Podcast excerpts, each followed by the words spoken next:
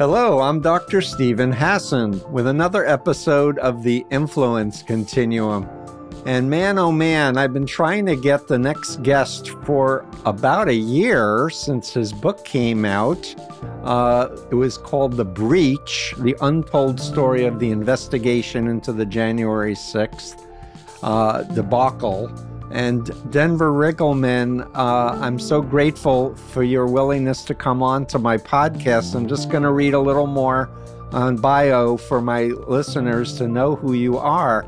But I, I read your book as soon as it came out, and it led to me going, oh my God, Ginny Thomas was saying all this QAnon crap, and I'd already analyzed QAnon as a cult, a psyops, and a cult.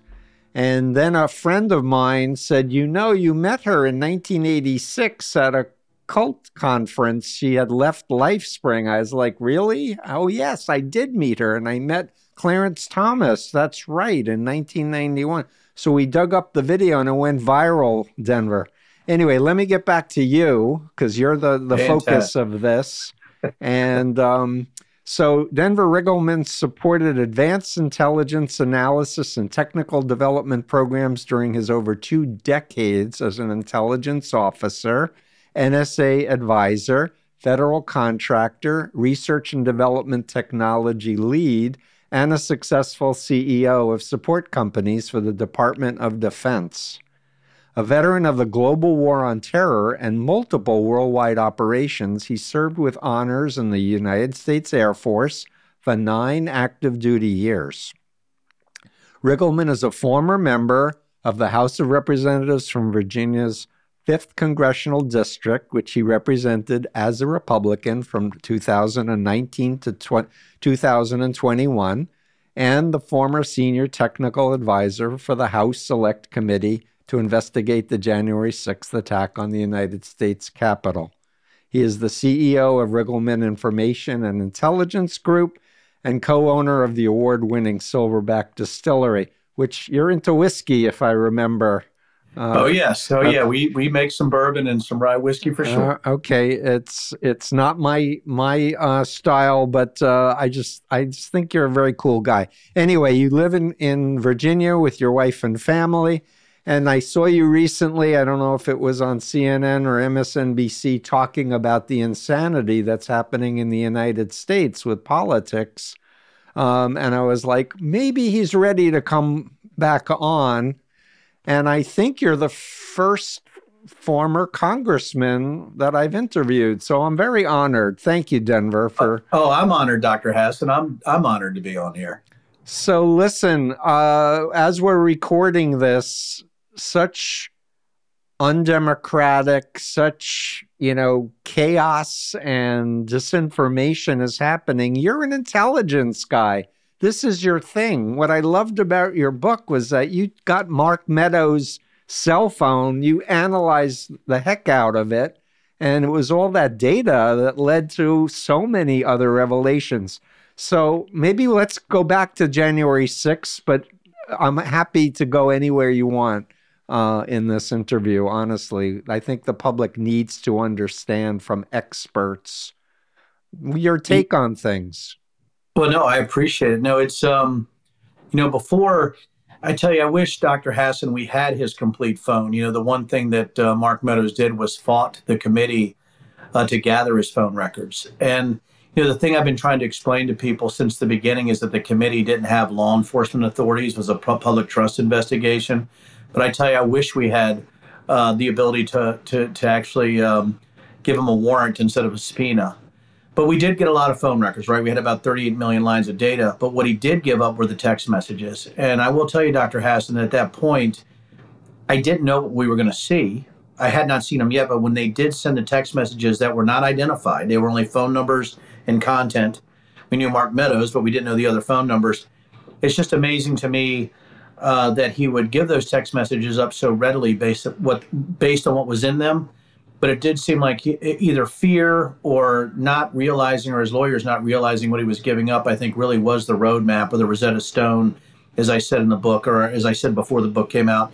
Really, the Rosetta Stone to the entire investigation, right? Because uh, it allows to see the, inter- the, the interconnective tissue right, of all the belief systems that were happening simultaneously. Right. And in the world of forensics, because I'm involved with, you know, expert witness stuff, having the actual data is very it's it's so powerful. It's so helpful to have the ones and zeros. And not only that, but the content that links to those ones and zeros. And, you know, you know, doing telephony analysis for for really two decades, but also all of the types of data aggregation that I did or taking national data assets like uh, stuff from maybe NSA or other agencies and combining that with information on the ground.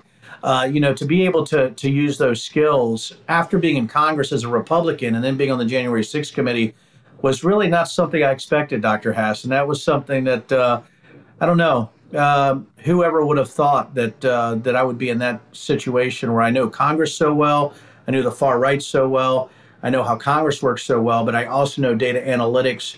And I, I would say, right. looking at the situational awareness of how people are actually conducting themselves online or how they're using language to radicalize others. Yeah. And I just want to, I guess, compliment you, but it's more than that. I just want to commend you, maybe the right word, that you put country over party and you you you really put your neck out to say here's here's what I found. This is what I learned, and and um, we need to to address the wrongs that were done. So but thank you. Com- well, thank you. No, it, it means a lot to me for you to say that, especially with your background and what you know. And but I do think when you look at the entire committee, I think there was a, a lot of people who put their necks out. Um, and especially the staff. You know, there was a lot of unsung heroes on the staff that we're never going to hear about that did so much work. And and it, it, would absolutely, I would be uh, offending the team that helped me, the forensic team that actually did the work and built those linkages and the way to make sense of over 30 million lines of data and call records or text messages or social media. Uh, it really was that team, and, and they didn't ask for any credit. Uh, you know, I mentioned a couple of them in the book because yes. I asked their permission. But again, they still haven't gone out. They haven't talked. Uh, they really have are, are just American heroes, and uh, again, never asked for it. I just did the work. And my goodness, those are the real heroes of this country, I think. And for me, studying leadership and ethical groups and unethical groups, uh, I again commend you as a leader for for for uh, you know acknowledging your people who did the work and they not just like I did this. I, I I need the glory and all of that. You really you you're a good model for I oh. hope a lot more people to follow. Please. I, can I tell you, Doctor, real quick, Steve? You know, it's the word I and we, right? And uh, you know, I had a great mentor. He was an old uh, uh, Air Force Special Operations Colonel, and I remember I was in I was in Florida on the beach with him. Not a, it wasn't like it was on a it was on a bay. It wasn't. It was it's a it's a weird story. Great place though. And I remember I was talking about I was 30 I'd just gotten out as a captain. I'd started my own company or I was about to. I was like, well, I can do this, I can do that, I can do this, I can do that. And I'm just talking. He goes, hold on, hold on, hold on, Denver. Hold on, hold on, hold on. He goes, uh, anytime somebody uses I too much, I automatically don't want to listen to him. And, you know, he's from Louisiana. And uh, that one sentence right there, Dr. Hassan, probably affected me more than anything that's really as far as mentorship in the military and after the military is that I had remembered that when I was a captain or when I was an officer enlisted. But coming out, me trying to start companies or me trying to do these things, it wasn't I. It's never I. It's always a we or there's a team effort or people that are behind you. What I found is that if you are a leader, you're actually usually leading people that are smarter than you in each specific discipline. And right? And that's, that's really that's a really good to. leader is picking people who are smarter than you and not letting your ego get in the way. Well, that I've been very successful. Me too. Me too. I le- I love to learn, and honestly, I didn't make my company Steven Hassan, you know, and associates. I made it freedom of mind because it's the cause that is what's important, not my name or me. A- amen. Amen. Amen. So that's, but again, I, I, really, I really appreciate you talking about the, you know, the committee and, and talking about the people who gave it up. But over 50 people on the committee, and then you had the people that were very brave that would come and testify, also like the Cassie Hutchinsons or you know things like that. So, again, I think there's a lot of people who were a part of that, and, and but sadly, I think where you're going to go, Dr. Hassan. Sadly, I don't know. Um, you know, looking back now, which has been what over two and a half years, is that correct? Yeah, um, January sixth, I think 21. I, 21. I think actually January 6th is more uh, applicable today even that uh, even uh, you know more applicable today than even when the committee report came out because I think 2024 I think they learned some valuable lessons in their coup-like activities that they can actually take into 2024. Yeah. Yeah, it's very disturbing. So I don't know how much you know about my background, but I was recruited into a front group of the Moonies cult in 1974 Oh, I read and, about you. And they selected me to be, you know, because I am a good talker and I'm six feet tall and whatever.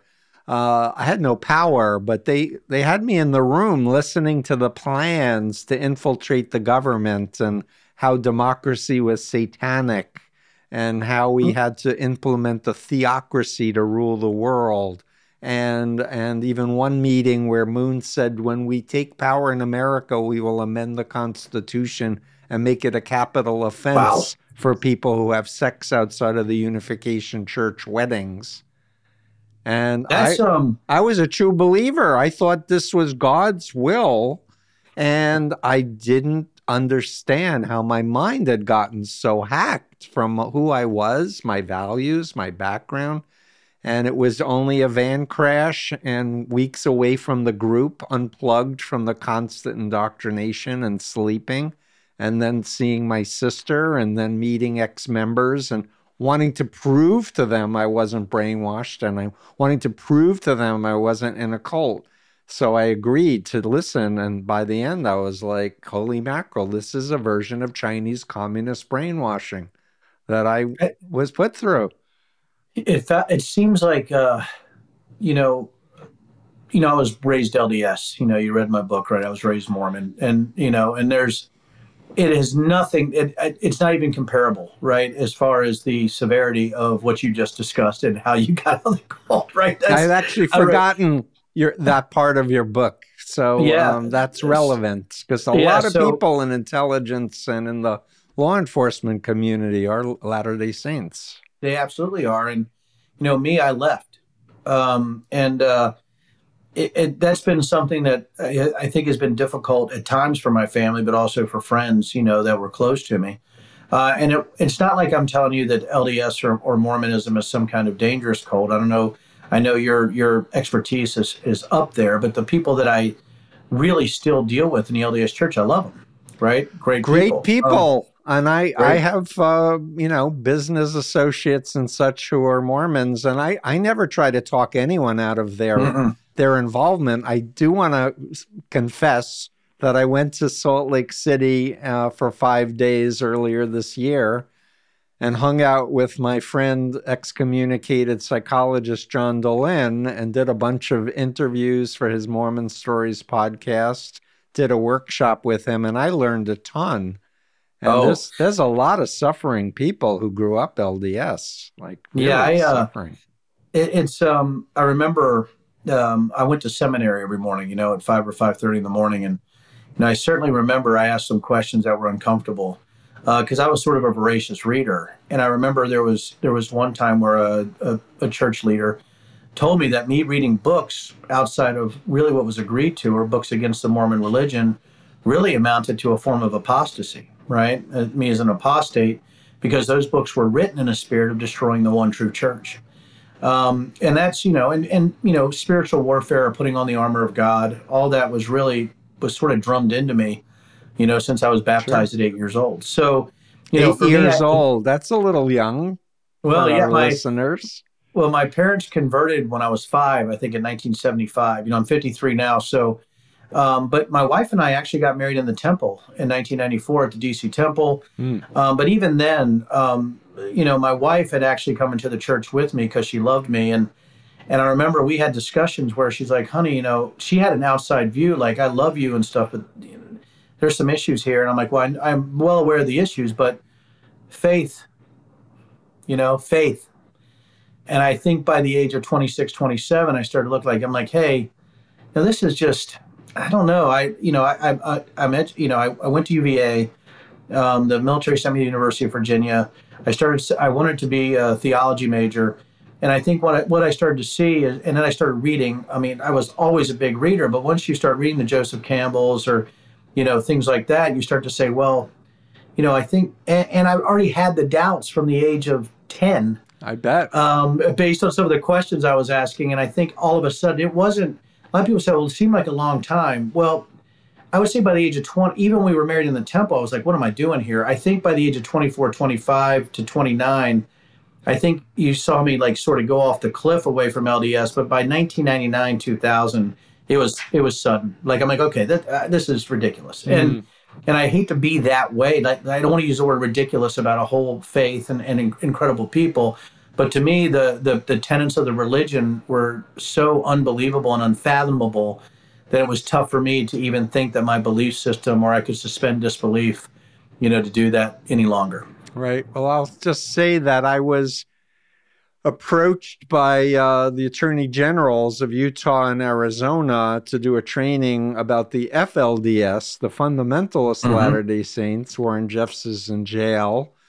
Um, I was on Dr. Phil helping two 15 year olds who ran away and didn't want to marry 60 plus year old guys.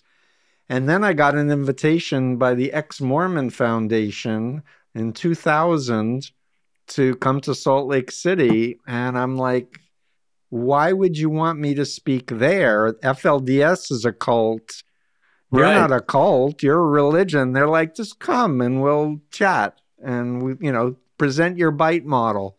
So I did, and I had 250 ex Mormons, many former fifth generation fourth, right. fifth, sixth generation Mormons. And as I'm talking about brainwashing and the Moonies and China, the bobbing heads in the audience, I was like, wow, that's really interesting. But the thing that really flipped me was the fellow who spoke after me did a talk. He had been a professor at their training institute, and his talk was called uh, "Deception as a Management Tool of the of the LDS Church." And he That's started with Joseph Smith and lies from him. And he ended up with a recording where he was talking with his superior saying, So you're telling me I have to lie to my students in order to continue to teach here? And the guy said, Yes, that's correct. And he said, Well, I quit. But by the end of that thing is like, I have to learn a lot more about this organization. Yeah, it's it's uh it, I think that's what has given me a bit not just the data, right? Hi doggy. hey doggy. Uh it's not just the data. Uh it's the fact that I think I'm a little bit more empathetic, you know, to the evangelical bent and things like that, but on the other hand, I also I'm always fighting Dr. Hassan between being empathetic and being enraged. And I've a couple times I've had to I really had to ask for apologies when, you know, when I, when I see something so ridiculous, you know, it's automatically me taking a baseball bat, and I've even done it on social media where I'm like, somebody's got to see how ridiculous this is, but instead of bringing them closer to me, it seems like I push them away even further. And I know that that would have that would have happened to me if I was still active in the Mormon Church. If somebody said, "You're not the one true church," Joseph Smith isn't the one true pop prophet. I'd say, you know, you're you're an apostate. You know, you need to right. come to the one true church, right? You need to actually take uh, some meetings from the missionaries. Right. Right. That's what I would say. Right. And so I get it. But on the other hand, it does. It's it's always this sort of this balance between being empathetic and just being angry. And I think that's a. It's just a weird way to live. You know. So I'm gonna put my therapist hat on, even though this. I want to get back to your expertise in January sure. 6th, but I would urge you to think about being compassionate rather than empathetic. Because when you're doing empathy, you're stepping into the person's shoes. Right. And you grew up there. I did. versus all of you is now out. right. You can you can have compassion that you could have been like that person the way they're right. talking. But um, you know, there is an empathy trap where people are you know lose their own boundaries their own values and um, when something is really harmful or really wrong anger works you know to, to righteous indignation like how dare they lie or how dare they invade yeah. the nation's capital and say it was a tourist experience. No. Like, come on. Andrew Clyde, which I couldn't believe. You know, that you know, it just no, you're right. You know, and I appreciate that. I really do appreciate that. And yeah, I, yeah, there's compassion there, but I, it's just it, again, uh, you're right about stepping into their shoes. You can get a little bit sideways, and, and then, yeah, it's um, it's been a trip. So I, trip I, I forgive me. I just have to ask you this uh, one question because it's been a real source of potential dissonance for me. So Mitt Romney was a bishop. He ran for the Republican, you know, uh, presidential uh, position, and then he voted for the impeachment. One thing with Trump, and the LDS Church turned on him. And I was watching, like he'd get on a plane, and people were booing him and treating him horribly. And I and I had to, you know, say I'm I want to and he had written before Trump even was nominated that this is a con man. Like he had done all of that before. But at the point that the organization turned on him and he was so prestigious, it just never made sense to me. Do you have any insight into what that's about? I really don't. I mean, I, I, um, you know, and looking at Mitt, you know, he's at, at times he seems to have so much courage, right? And then, you know, it, it's, it's, and he's not a stupid man. I mean, Mitt's a very intelligent man. Uh, I still find it interesting. I will tell you, even if I had, it maybe wasn't the whole LDS church, maybe it was a segment or people that did turn on him, maybe outside of it. But I do think that if I had anybody in the LDS church, right, at, at any position of authority saying, hey, maybe you shouldn't have voted for impeachment for Trump, or maybe you shouldn't have done that. And I was there, right? I I voted against it, you know, twice in my first term, right? Uh-huh. And you know, following party lines, right? Yeah. And, um, so I get it. I get both, and that's what's been. Because even when I, I remember being down the floor, and I'm like, man, because I, you know, I read the Mueller report, and uh, you know, you know, I'm, I'm getting besieged, right? You got to follow the line. You're already down. Denver, you already believe in marriage equality, so you're already screwed. So you better vote this way. You're gonna the crazier people are gonna beat you boy, I could go into that, Dr. Hassan. It would blow your mind. You know, the the the decision tree of how you go down the slope of giving away your conscience, right? Um, this is so, this is your time. I just want to make sure we have enough time to talk about January 6th. Oh, but I oh, think yes. this is fascinating to talk with a former Republican congressman who lived history. Yeah, and is saying, yeah, I was following the party line because of I didn't want to you know, buck the system. I was getting a lot of pressure. I wanted to be reelected, whatever. Yeah, I would have been the only one on the House floor, right? And I had already told people it feel it felt very slimy. But you know, then you rationalize, well, it doesn't reach the impeachment factor, right, or that threshold based on the Mueller report, right, based on Barr, and you know, and I thought it was very political. There are some issues on the other side too, and I can go into that at some point. But the real issue here for me is that I had already done so much to buck the system, even to even at the beginning. That I'm, people are like Denver, you're already down the line. I mean, this is a guy who joined the climate change caucus and believed in marriage equality and legalization of marijuana. Oh, and, I knew I liked you, I, but I didn't know all of these positions right? that you had taken. So, I mean, I'm a Republican doing this, and like, you bet, dude, you're done already if you don't do this. And so there's these these kind of things that you sort of you know, and that's why people said, "Well, Denver, why wouldn't you run for Congress again?" I don't. I say, you know, I don't know if my I've learned so much. I would be a different person, but being a different person, if you're 100% down the line on integrity and you're not willing to give up some of your values or morals or some of your position points, it's very difficult to be elected. So I tell people that having 100% integrity and being elected in Congress is sometimes mutually exclusive. yeah, it's so sad and we need to get dark money out for the left and the right and we need to you know get back to uh, serving the public and thinking about our future and our children and our grandchildren's future. Agreed. Agreed, agreed. so as we're doing this interview there's so much craziness with trump being charged with the documents uh, with with with politics, and that we almost defaulted on our our financial obligations as a country, but thank God we didn't. But I really, I really want to hear your ana- I want you to talk about what you found in your analysis for the January 6th committee, but I'm really interested in how that affects today? Because you said it's almost the same thing and worse happening today, or right. Well, I think uh, I always say this, and people start to laugh. Right, Doctor Hass. I say, uh, you know, past performance is usually indicative of future performance. Now, it doesn't have to be. but well, the Bible says you know the tree by the fruit it bears, but, right? So, so to, to so, quote that one, and we could do that. We could do it right. So I think the other thing too is there's another term that's so military, but it's something that it's how I think, and so I, I and I'm trying to keep this, you know, not military and not you know yeah. weaponeering specific but it's it's TTPs, right? It's uh, you know it's uh, techniques ta- or tactics, techniques, tactics, and procedures and how people actually um, execute a plan. And I think on January 6th, you know, a lot of people say, oh, it was so stupid they couldn't have executed it. They were very close.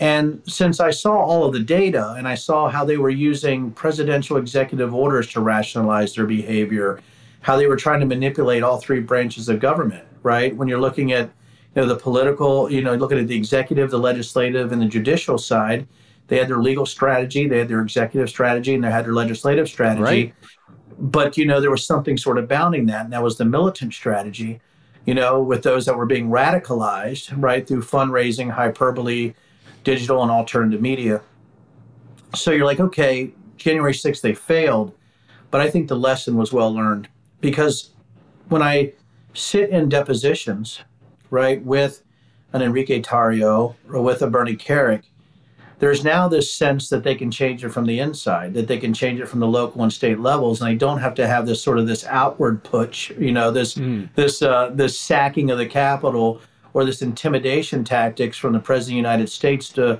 to really force that party line. I'm, I'm bringing it full circle to yeah. voting the party line. Yeah. And when you talk about 139 congressmen, right, actually voted to object to the electors and eight senators you're talking about 147 actually voted that way after the January 6th violence. And I think, I know people maybe remember this when they said, like, oh, yeah, but they've forgotten. January 6th is stored in the rearview mirror. But I guess what I'm saying about the data we're even seeing today, and I have seen it, the same people that participated in January 6th or helped coordinate it are the same people running for office now.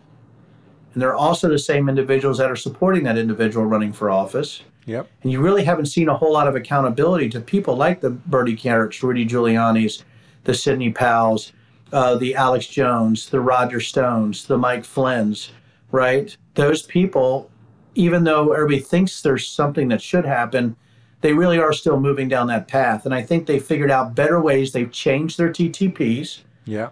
Where I believe 2024, they might even be more effective if we're not looking at how they're doing things. And just fortunately, I was able to see all the separate groups in the data that were talking to each other, right? And that that really gives me insight. I think that other people don't because I've seen more metadata. My team has seen more metadata and call records than anybody in the country, maybe besides the FBI mm-hmm. and what happened that day. And I, I think that's the unique insight is that they were able to have rally planners working with the Trump family, working with Trump associates, working with DOJ charged defendants working with the Proud Boys and the Oath Keepers, working with state legislators, working with alternate electors, and that whole bunch, that whole mass was actually connected with specific individuals and groups that were able to coordinate those activities. That's command and control. That's what happened on January 6th. We know it was much more coordinated than people like to think. And I think they've really learned a lot of lessons going into uh, 2024. Yeah. And as I learned when I was researching the cult of Trump, the new Apostolic Reformation churches and megachurches, which has an 40 million, 50 million Americans, and something like 950 million worldwide, they have this is not Christianity. The media is misrepresenting that this is evangelical Christians. This is these are authoritarian cults where people are saying I, the opposite of what we started with. I am a prophet. I am an apostle. I can get revelation directly from God, and you have to be blindly obedient to me, and I'll protect you from demons invading you. Because and I can cast out demons. And they're the ones who said Trump won the 2020 election. And for them and to say oops means that they're not a prophet and they should be stoned according to, you know, the, Old Testament or the Torah. right? So I- that, and then now there's a right. schism happening with NAR. The some that are sticking with the he will actually won, and then the others are going. I'm not so sure. Everybody said that there's no evidence that he won. I t- you're on top of it. Um, you know, when you're talking about the NAR and you're talking about, you know, like the uh, Reawaken, was it the Reawaken America tour with Mike Flynn? yep. Um, it's so funny you just mentioned that. I was just watching the MAGA prophet, you know, uh, the brawl, right? Where you have some prophets saying the other ones are false prophets, right? I'm like, what is this? Is unbelievable. And people are actually taking sides on this sort of this this uh, this apostolic, you know, cage match Yeah. right when it comes to Trump. But it's funny you said 40 to 50 million people. I, I saw that poll. You know, the press. I think the press really is a bit clueless. Um, a, a lot clueless, and they won't So have was- me on. It's really was- interesting that you know was- they they talk they about the cult of Trump all the time, but why have the guy who wrote the book? well, why would why would they have you on there when they can have uh, when they can have a Marc Short who worked for Pence, or they can have one of the Trump's lawyers Right. that helps them with clicks and money? Right. You know, and I, that's one of the things I've been talking about is that you know there's some there are some good people in the media. There's some Yeah. great journalists who've done great work, but I think if you're looking for ratings, um, you really do uh, you throw some cold water on their Trump ratings, Doctor Right. Hassan. So Yeah. I'm sorry to tell you, you know you're I just want to preserve our human rights and sanity for for the public. But Well, um, it's it's it's noble Yeah. and uh it and you probably have seen more in the cult side of things than maybe damn well probably anybody in the country right if you think about your experience and where you came from and that is so invaluable and Um, I've had a lot of help. I want to thank all of the people who've taught me about the the Dominionists, the Seven Mountain Dominionism of Seven Lance Mountains. Wallnau, and and people are like, "Oh, Mark Burnett was in charge of the the media, and he did The Apprentice." Yes. Uh-huh. And you know, and connect the dots. They want to take over. Like this is a Uh, plan to take over. did, did mark burnett do survivor also yes, and Am Shark? Tank and a few Shark other Tank? things. And by the way, it was season 32 contestant Anna Khait who was the one who talked about Obama and Biden killing SEAL Team 6. That's what actually got me sideways. Look at that transition, Steve. That's what got me sideways um, with actual my own family, but got me completely sideways with the party when I came out against Trump and QAnon when he retweeted the Obama Biden conspiracy theory that they killed SEAL Team 6 on some kind of odd deal with Iran because we actually killed Osama bin Laden's body double. Um, that was Anna Khait. She was season 32 of Survivor, I believe is who she was, right? And um, I, I got to tell you, the fact that you just said all that, you know, and that's why I love having these conversations, is people can understand the progression of people that are in this sort of big ecosystem of nuttiness. But just because they're crazy doesn't mean they're stupid. Oh, exactly. Or that their minds got hacked and they think Yes. that they're making their own decisions, as I did when I was a Moonie.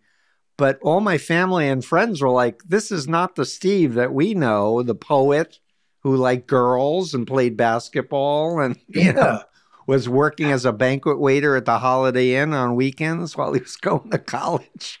it's fascinating.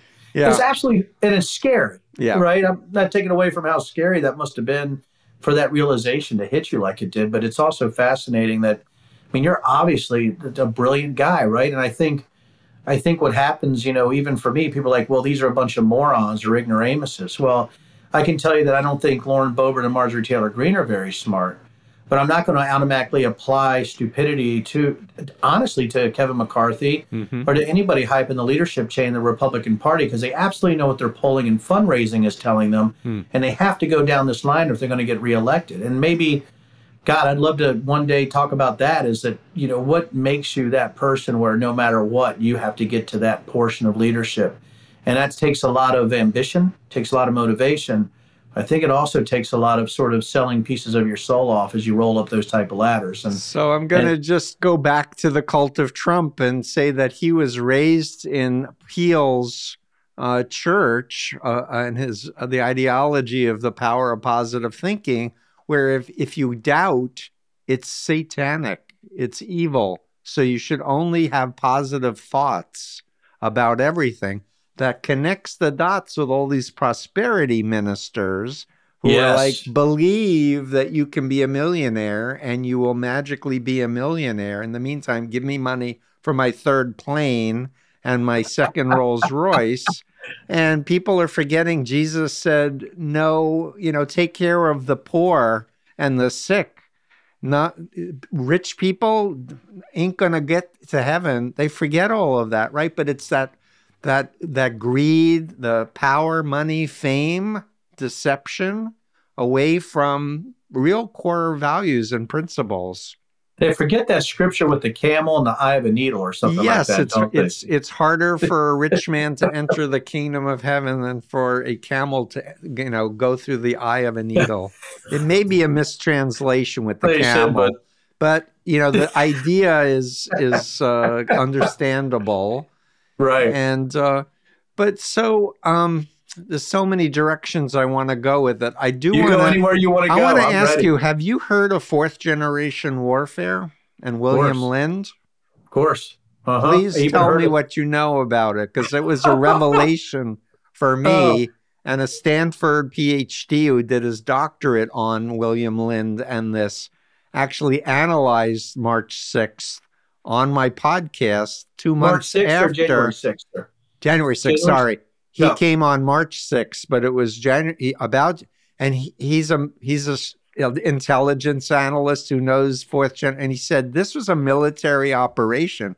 This was a formation. This was all planned and it, and he was spot on. And it's, tell tell tell us about uh, William uh, Lind and who met with Trump and Paul Weyrich and the Christian right.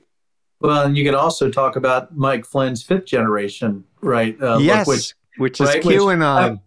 yeah, which, oh gosh, I, I love this stuff. I apologize. But I think, uh, Don't apologize. I love uh, it too. I'm so yeah. honored to have this opportunity and to share our. oh, this is great. I think when, when you talk in fourth generation well, uh, warfare, I told somebody the other day, and I think you're going to really appreciate this.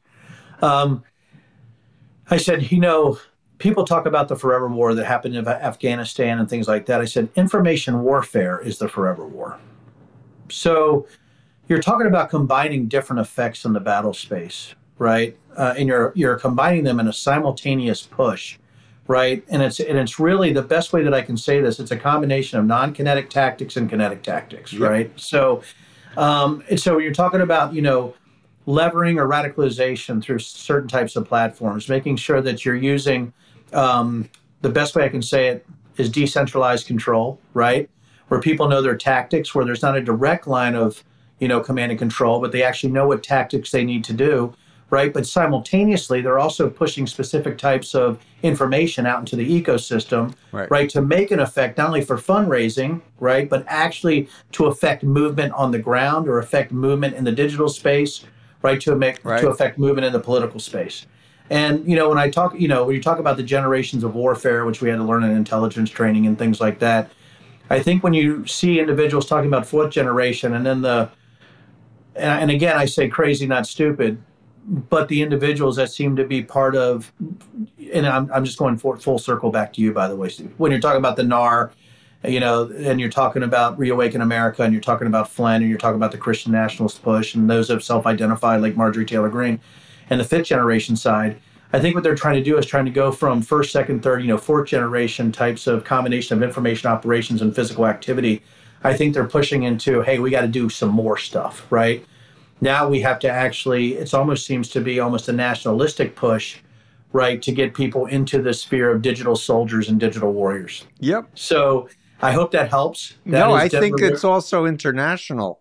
People are saying there's popularist, you know, movements around the world, Bolsonaro and and and of course Putin and and and Xi, but there's a lot of NAR people around the world, and I think this is an international uh, uh, conspiracy. It's not a conspiracy theory. They're actual people who have left and outed it. And we know about the Council Council for National Policy.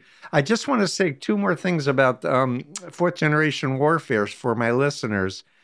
It's it's aimed at creating chaos Mhm. and distrust in experts in science, in institutions, so that people are so disoriented that they can be influenced by an authoritarian that comes in with certainty and rep- repetition over and over and over. Got, I got this. I know this. Blah blah blah. Um, and and the solution, as I understand it, of fourth generation warfare is explaining it to everybody. Like this is not a, this is not just happening spontaneously. And I should have gone further. Information warfare, when I'm talking about that, is destabilizing, right? And it's um, you know, you're right about this complete distrust in anything that has expert or data or doctor, right? Even somebody like me, I remember I was in my distillery, you know, and uh, gosh, we've had hundreds of thousands of people come through there in nine years. And I actually have people that I've known, Steve, for years. And I will tell them down the line, here's what happened. And they, because they asked me, yeah, said, you want to know? Yep. Yes. And I am compassionate, right? I tell them what's going on. And they said, well, I had one guy and I'm, and I, and I wish, I wish somebody could have been there with me that understood what was happening. One of the most incredible men. His, he has a gay son. He completely loved that I did a, a same sex wedding. 100% supported me. And I go through the data streams of why there's a certain people underneath of Trump that were very responsible what happened on January 6th. That it was not just some random, that's what he asked. He goes, wasn't this just a bunch of people who gone nuts? No. So I went through all the data lines and he said this. And this is, and then I, I don't care if people say, I don't care what they say. I don't lie about it straight up. He goes, Well, are you telling me his favorite show, which I found at that point was Tucker Carlson? Are you telling me that this Patriot Purge thing isn't real then? And I almost did not know what to say. I, I said, not only, my friend, is it not real, right? It's fabricated on a level that's hard for me to even define. And he said this. Well, then who do I believe? Why would I believe? I don't know. I haven't, I don't see your data. I don't see what you see. I don't see what he sees. So really, you're just saying the same thing from the opposite side. So um, you want to know what I say? yeah, I'd like to know. I take a scientific kind of thing that I'm I'm willing to change my mind based on evidence and on data.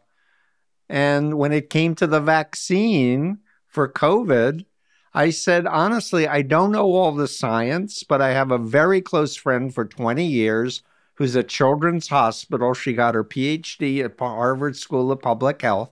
And when she takes the vaccine and she says it's safe, I'm going to take it because I know Elisa. I trust Elisa. Go to people that you actually know in real life, you know, because there is a certain act of faith, but you also want to combine it with an expertise in a particular area. Beautiful. That is, beautiful. is happening. And I'm going to add, I, I um, there's a book called The Knowledge Illusion, Denver, uh, by two cognitive neuroscientists, and they basically showed that people walk around thinking they know how things work, but when they're actually asked to explain, like how does a toilet flushing, how does it actually work when you press the lever? They can't explain it. the science. Well, but they said what we do as human beings, we're we're we're community based. We're we're part of a bigger community. So when we need to know something specific, we go to experts and look for information. And what is so destructive right now is people will go online to Google or whatever and they don't they don't know how to analyze the trustworthiness of sources Oh, gosh darn it, you beat me again. I the, the only thing that I could say is like, do you trust a vetted source who's done this for 20 years or a Tucker Carlson? That's all I could say, right? Right. And um, you just uh, the fact that you went to the the doctor, I'm like, oh man, he's already ahead. Steve's already ahead of where I was going to go on sourcing. Because the only thing I ask people is that when you look at my past performance for sourcing and what I'm willing to say I'm wrong about or right about based yeah. on data, I've been pretty good when you go to Tucker Carlson, nothing he says is correct. That's been proven, right? We know that. Yeah. We already know that through court cases. We know that through actual legal sourcing that there's real issues with Tucker Carlson sourcing himself or that his ability to lie or is admitting to lying. Right. So now we're, and so when I even say that, again, there still seems to be this pushback from people that are center right to far right that somehow me as a former Republican, I must, I must have, there's something must have happened to me to where I think that the Republican Party all of a sudden is in a hold my beer moment. Right. And I think that's pretty interesting to watch the look on their face. They're like, well, Denver, you know, you, you, you voted for Trump. No, actually, I didn't vote for Trump, my friends. So, um, like, oh, so it's it's a it's just a really interesting dynamic as I'm trying to pull them into me and get them close and hug them, you know, a little bit. Yeah, know, and, and, data and, and auth- real friendship goes beyond beliefs or you know ideology. And Absolutely does. I, Still I, love the guy. I've been Still saying to people, you know, don't if you've un, if you've blocked people or or haven't talked to people for years, just call them up and say I miss you. I want you in my life. And then if Yeah. they say, "Well, you called me bad names," and you say, "I'm sorry. I I really, you know, value you and I want a do-over." like what can I say that will That's you will just- accept? And just Sure. start with real life and and don't think that followers on the internet are equivalent to real friends in real life. Amen.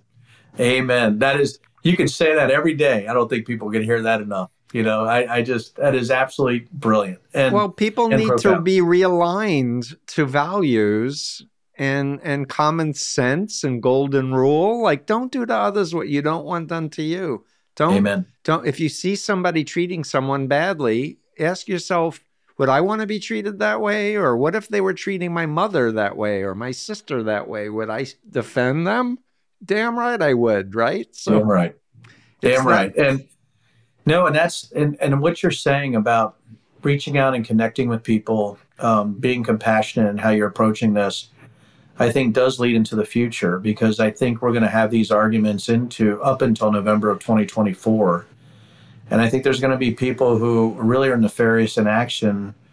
Uh, or have nefarious, I would say, motives. intentions. Yeah. Right. And I think that they're leveraging people who aren't bad people at all, but they're utilizing them almost or weaponizing them to do things based on an apocalyptic belief system or it's good against evil. Yep. All or nothing, black and white, us versus them. Very low on the developmental scale, by the way, back to childhood. Yeah. Looking Lack of nuance. Dad or mom. No, what do I what do I do, dad or mom? And if you were raised in a family where you were corporally punished, you're going to be more likely to follow an authority figure uh, who who says obey. And that's the opposite of healthy parenting, where you want to encourage your child to grow up to be themselves, even if it means they don't follow your exact belief system or religious uh, orientation, but that they're good people and that they're Well- responsible people. Well, that's um, again, you know, I just feel very proud, you know, of what we, you know, I was still a pretty strict dad as a military dad, and still coming through that whole transition, and and you know, my wife, God love her, I said nine years of active, but I was two years in college going through ROTC, so it was eleven years of me being more or less separated from my family as I went to Mm. college and I worked, or I was deployed, or I was in war zones, you know, those things, type of things. Right. Um, but I think we do have three daughters that have really sort of bloomed with their own paths and their own belief systems and what they need to do. Um, but I will tell you, uh, you know, being the oldest of eight, um, right? There, there definitely were control mechanisms put on me that, that probably today would be, you know, looked at sideways, right? Yeah. Tough, right. sure. And um, I just feel very fortunate, Dr. Hassan, that Just call me Steve. well, I know, but it's it's it's it's you know I feel very fortunate that I've been able to um, you know serve in multiple capacities and and still be here and even despite mistakes. And I think it's it's really learning how to sort of separate yourself from from people who say that they know what's best for you, and then understanding that sometimes the people who say they know what's best for you are the people that are actually leading you down a path to destruction. And I just want people to be able to sort of open up and see those who have purposes that are completely opposite to what they're telling you because they're grifters, sociopaths, they're smart enough to manipulate you, or they're true believers. Or they're uh, state they, actors. Or they're state enemies. oh, and let me tell you, we could that that'd be another podcast, my friend. Well, we'll uh, have so, to do it again. Yeah, we would, we would. But yeah, again, I think seeing January sixth, you know, bringing full circle. I think my biggest fear is that January 6th is going to be repeated in a way that we're not ready to be flexible enough to react to it because we're still afraid to look at it in a way that needs to be looked at. And we still need another year. We need another year or two with the data to see how many actual actors were involved. Um, but that data was taken from me, right? Mm-hmm. The committee has uh, went to the archives, the data sequestered, and it's encrypted. And I know that it hasn't probably come back out for study. And I think at some point we have to take those 30 million plus lines back out and we have to really dig into every single way that they were connected and, and how that tissue was actually able to coordinate on January 6th. That's that's how do we, we do, do, that? That sounds like an action item that we should put, you know, to the public that this is something that will help us in the future because they are going to evolve and they're going to learn from their mistakes and we have to be prospectively trained. I just want to add my former cult has a gun factory that makes AR 15s. And the other one has a church that says Revelation says that the rod of iron is an assault rifle. Yeah. And they have two that. training compounds in Tennessee and Waco, Texas, because they want civil war in the streets. And what are we going to do to prepare? Because they are preparing for violent insurrection. You know, I think it's better that I think people putting their head in the sand is is where people feel more comfortable. And I think believing that can happen here, even after January 6th, which was should be shocking to everyone. I think they I think they have put it in their rearview mirror, and there's no way that can happen again.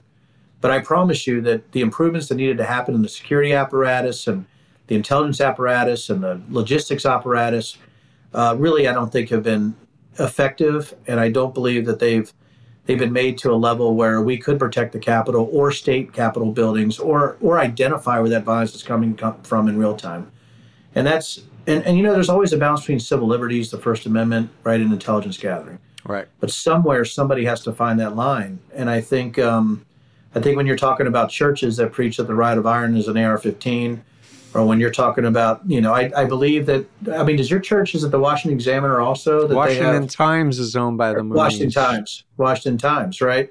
So I'm, I'm, um, it's just amazing to me that we still have the majority of the public. I don't think that the danger is right there next to them or with them, or they're part of it and they don't know it. And, and that's my job. I mean, I might be spitting in the wind, Steve, but I'm going to continue to move forward and do the best I can. Well, I'm with you. I want to I want to talk some more with you, but I'll say that you know, sticking your head in the sand is a dysfunctional long-term strategy. It may be a good short-term strategy, but what works better is to have a plan that's actionable.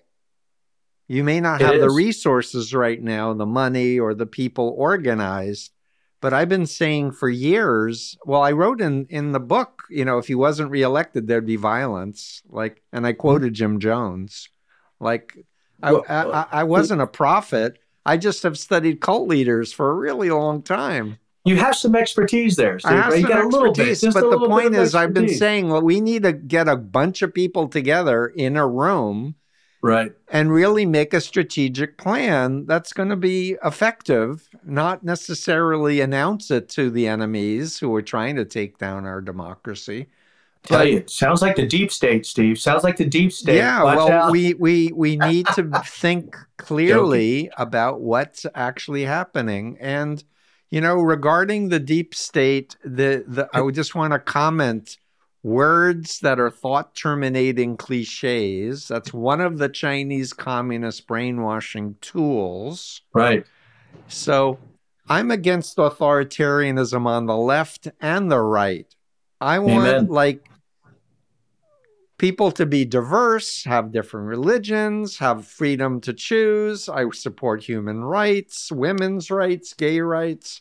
Um, rights for people to not believe. Like if you're going to have freedom of religion, you have to have the freedom to not believe and be looked at with equal status, not be treated as if there's something wrong with you. That's another Chinese communist uh, thing called dispensing of existence. This is from my mentor, Dr. J- Robert J. Lifton, whose book helped me get out Thought Reform and the Psychology of Totalism, 1961. Dispensing wow. of existence, it's in chapter 22. It says if you're in the group, then you have a right to exist. If you leave the group, you have no right to exist. That's a and that's cancel like, culture. It is. It also sounds a little bit like basic training. a joke again, joke. But, no, I think the, that there's, a, you know, so I'm going to hold up my influence continuum. But controlling it. behavior, information, thoughts, and emotions. That's right. If it's done with informed consent, with rule of law, if you're signing a contract, you're getting paid, you can exit with honor. Right it's not the same as being in one of these extreme things but uh, you it. have to have something to be able to be a military person carry a gun and shoot at people i think that's part of it too that uh, you know um, you're right about signing a contract and willingly doing something you know with a mission that has a parameter set and there's an end date yes um, that's sort of something too right um, totally but i think you know but uh you know, the things that you're saying really are disturbing. And, um, and I think you're right about a plan. And, uh, you know, for me, so I got the book out. Um, the left and the right weren't real happy. Data is powerful, can make everybody mad. Uh, but I think what, what happened was I got called by certain people and movie producers and stuff to look at movies. But instead of, I'm going that route. But I think the other route that I need to go is I don't know if a congressman's ever gone in and then come back out and started a company back into technical and uh, intelligence analysis, which I've done. Mm. And, you know, with people that really support me in a very niche area, and that niche area that I'm looking at really is domestic terrorism, radicalization, and really how to character characterize that using technology, right? What are the centers of gravity where that's happening? And it's just I saw the gaps in the J6 data and I saw the gaps in the data that I'm doing now that I think is a really tough for the US government to identify because it's just it's it's very complex but on the other hand it also takes a unique I think a unique set of skills and I think a unique yeah. back a unique background in being raised the way I was. And that's really yep. it. I mean it's not rocket science for me. It's just looking at data how people are acting, where they're putting that data, and what that cause is, and what mm-hmm. their belief systems are as they move forward. And it's really interesting to watch that. So that's why I'm going to do my little piece and do the best I can. I'm one of what 340 million in the United States, you know, Steve. Yeah, and- but you're special. And honestly, I didn't understand that you didn't finish your job of analyzing, and that the data is sequestered and encrypted, and that there's more that we need to get out of that data and to me, that should be a very highly publicized need. Uh, there should that, be an executive working group that's identified immediately to look through all that data because it's public trust data. Yeah. Uh, it doesn't have geolocation, it doesn't have civil liberties type of data in it because yep. Congress can only look at so, so many types of data. But it does have all to from data and it has and it shows you every type of communications, whether it was VoIP, whether it was landline, cell phone, SMS, MMS. Right. Right. So it would be really valuable to anonymize that data, right? And to look at those groups without their specific names to see if there were group dynamics or functions that were happening. And I think we found a lot of that, but there's so much more to do with that that amount of data. And then and then mixing that with social media data to see the people that were talking to each other on regular lines and how they were on to uh, yeah. actual other virtual communications or how they were actually discussing things on social media. That needs to happen. Yep. And Cyber- I can't I can't end Denver without saying that Sorry, that was a lot of Stewart Rhodes has been convicted of seditious conspiracy. Proud, proud boys are going to jail.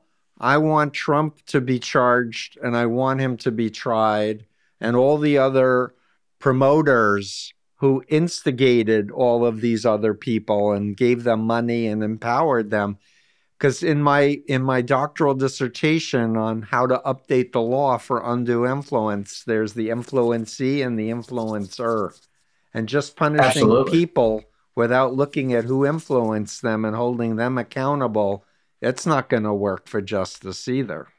Not at all. You know, you just can't have the line people, right? The the poor saps, the the thousand DOJ charged defendants is the ones that are accountable Right. for things that were done at much higher levels. Right. And a lot of them said, I did it because Trump told me to.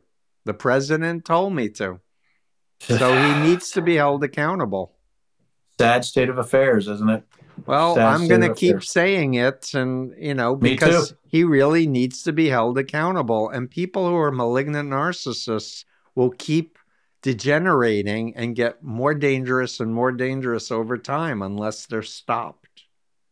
Well, that's why I'm going to keep going too, and uh, I'm not going to stop. And and it just uh, and I, again, your expertise, just having this conversation, I learned stuff today. So, Mm, I mean, I learned I learned a lot too, but I I'm going to go over just a few minutes and just say Sure. I want to ask you say your your your speech to somebody who maybe is starting to surface some doubts about Trump and the 2020 election and is wondering about things what would you advise them to do Oh, that's an incredible question. I think if right now, and I've had this discussion with a few people, so you probably know this. Usually, how I start is pretty interesting, especially if I know the person. I'm like, Do you trust me? Do you love me? Right? And I'm like, I'm going to tell you something. I said, There is nobody who's leading people, say it's like a President Trump, that would, I would say the one thing I want you to take away is nobody should be inactive when other people are being harmed. And and I say, you know, I've done this for 20 years. Um, I've gone after bad people and I've protected good people. I've looked at radicalizing language. I've looked at how people are actually weaponized. I've looked at what they say, right? How they change, right? And the one thing I would tell you, if you're thinking maybe, maybe this isn't for me, maybe, maybe I am having doubts about President Trump. Would you follow anybody? Would you trust anybody that will allow other people to get hurt, right? And either not do anything, make light of it, right? Or actually encourage it or try to rationalize it after it happened. Mm, I said, if that's where you're at, if that's if you think it was okay what happened on January 6th, I can't help you. Hmm. But if you think that there's something horribly wrong about that many law enforcement individuals being hurt or people saying to hang a vice president, right? Or the awful things they were saying about leaders based on fantasy, if you think there's something wrong with that, I humbly submit that maybe you should look at people that'll help you get to where you need to be yeah and say, I will always be here if you need to phone me, if you need to call me. But I never lied to you and I never will. And if you're like, Denver's never lied to me and he served this country faithfully and he did things that cost him where he sacrificed because he thought he was doing the right thing, if that's what you think I am, I promise you right now, I am telling you the truth. And I will not lie to you and I am here for you. And if you ever doubt it, I will show you the facts. Because data and facts is where we need to be. And that's I'm how I would do it. very grateful and uh, you're you you just you know mirrored my whole my spiel um because i don't lie and if i make a mistake i acknowledge it or if i change my mind i explain why i changed my mind and you know i have a body of of you know experience and then academic research and field experience helping people get out of all types of cults and de-radicalize them. So i'm going to tell you the truth. If if i'm missing something please give give me information. Otherwise it seems pretty clear that my theories my models have substance and are worthy of of you to really dig in That's it. yeah That's it. yeah That's it. I absolutely down the line. That is well, it. I, I I look forward to talking to you again. Maybe we can Love meet in person. And Love to. um, you know, I just really respect you. So thank you. I respect you, sir. This was a great conversation. Yeah, thanks so much. Take care. Thanks, Steve. Bye. Bye. That's it for today's episode of the Influence Continuum. I've been your host, Dr. Steven Hassan. Theme music for the podcast is by Nasser Malik. To keep up to date with me and happenings that I think are important, please visit my website at freedomofmind.com. There you'll find in depth articles about cults, mind control, and other relevant topics. You can also find me on Twitter and Instagram at Cult Expert. If you want to develop a comprehensive understanding of these topics, I highly recommend my books Combating Cult Mind Control, Freedom of Mind, and The Cult of Trump, in that order. These books are a culmination of 45 plus years of experience and will really help you grasp the complex web of undue influence. I have also launched a new nine hour online course for anyone interested in a deep dive into issues related to recovering from undue influence in all forms. While this course is designed for clinicians, everyone can benefit. If you're a former member, I congratulate you for your bravery and invite you to use the hashtag IGotOut and join our online community at igotout.org. Remember, love is stronger than mind control. And thanks for listening.